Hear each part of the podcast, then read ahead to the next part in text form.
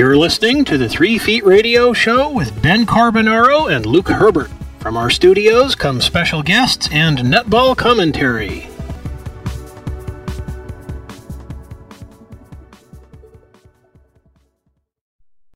Good morning, listeners, and welcome again to the Three Feet Radio Show. And joining me in the studio is my co-host, Luke Herbert. Good day, Luke. G'day, Ben, and it's an exciting time for netball all around, but particularly across the ditch with the Suncorp uh, Super Netball League. And with the finals having arrived, you know, you've got two expansion teams in the grand final, which I must say is pretty unusual considering expansion teams usually struggle for a number of years. Yeah, absolutely. Who, who would have thought that would have happened with two expansion teams? But I think it's good for the game that we've got two new teams in the finals of a new league. But uh, just to get down to more pressing matters, joining us today is the CEO of Netball New Zealand, Jennie Wyllie. Good morning, Jennie. Good morning. Yeah, hi, how are you? Very well, thank you. First of all, just to get things going, um, we're going to talk about the Super Club Netball competition. Um, could you t- tell us a little bit more about that concept?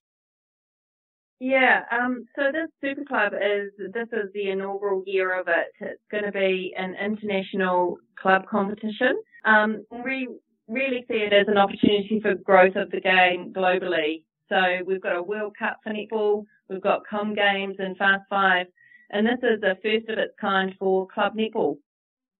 Well, I am actually rather optimistic about the new competition, and I got to say, I like the idea better than Fast Five, just to, for the record, for the people that have tuned into the show previously. But just uh, shifting along, how important is it then to bring this new concept to areas of New Zealand that don't necessarily see a lot of top level netball because they may host one or no ANZ Premiership or Silver Ferns games a year?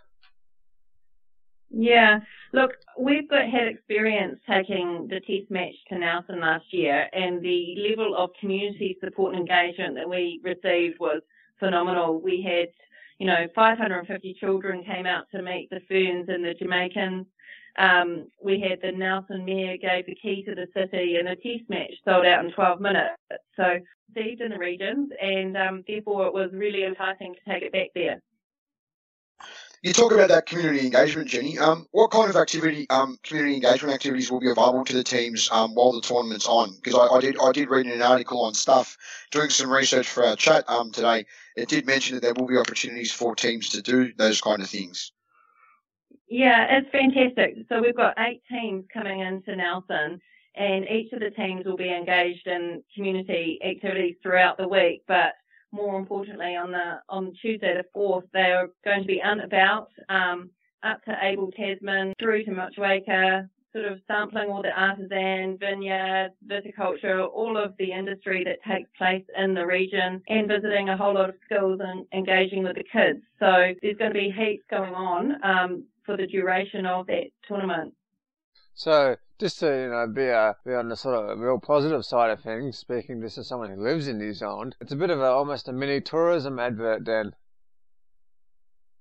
Oh look, we've been well supported by Nelson um, throughout their community, and um, yeah, we're we're just ecstatic to be out there and, and engaging and showing New Zealand um, to the rest of the world. And how long, Jennie, do you envisage for this to become like a you know, like a regular thing that teams want to come and play. I mean, it's it's only new, so it's the first year this year, but it's going to obviously take a bit of time, isn't it, to get some interest and some change in the wind, so to speak. Yeah, look, it's um, as you say, it, it's the first year, but we're pretty excited about the vision for this competition. Uh, we'll be having it for three years in Nelson, um, and we think it's a long-term step for the game globally. And just speaking of the actual tournament itself, what kind of finals format will be used, and will there be a round robin system used? Yeah, um, so there's going to be 20 games throughout the week, um, two pools, and then there'll be the crossover semis and finals, and all games will be broadcast on Sky during the week.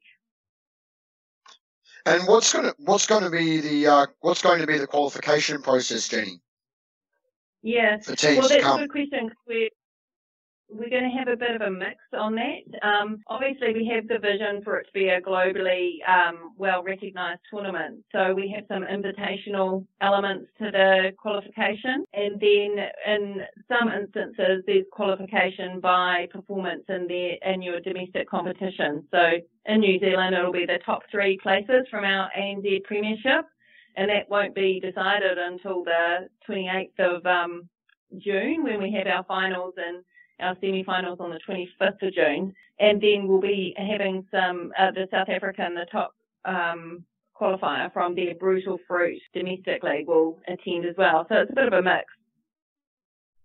Brutal Fruit. It's got to be a reward for that name, but just shifting back to a more serious note, could you allude a little bit to the process behind inv- you know, inviting sides that don't qualify? Is that possible, or is it still being worked on?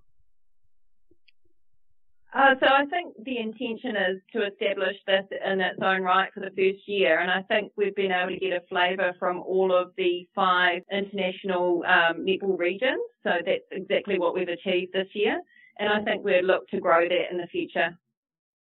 Has there been any uh, any commitment at all from uh, Silver Ferns athletes? Obviously, um, if you have a, a, a lot of Silver Ferns athletes playing, it means more bums on seats. You know, the public just, um, yeah, as you say, they love to get out there and see those silver ferns, but we've got a whole new range of um, athletes that are out there that are coming through the ranks, the talent pathway. And I think what people are really excited about is seeing some of these other styles of netball that we wouldn't have seen on our shores for quite some time. So Trinidad and Tobago, for example, is, is um, someone that I haven't seen in, in netball land for quite some time. I'm, I'm really excited to see them out there. Just speaking of a country like Trinidad and Tobago, since are they coming as a country, or are they also sending the equivalent of a, a club or provincial side as well? Yeah, no, they're sending. It's definitely a club team um, coming out of TNT. So we're really excited to see what kind of athletes are being homegrown there.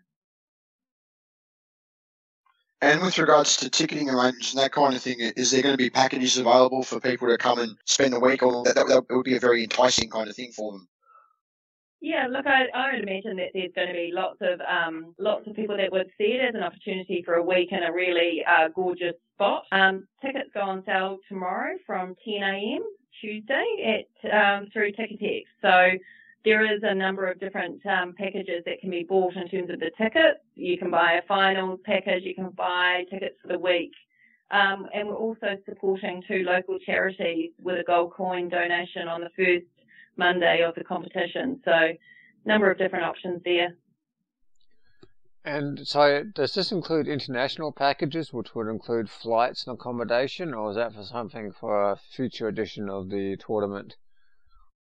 I think we'd look to that in the future. Um, we are anticipating that we'll get some uptake from people on the Lions tour that will come across to Nelson because um, it fills the week it provides another opportunity for sightseeing. So that's certainly something we've looked into. Um, but going further afield would be, you know, pretty much for the future as an opportunity.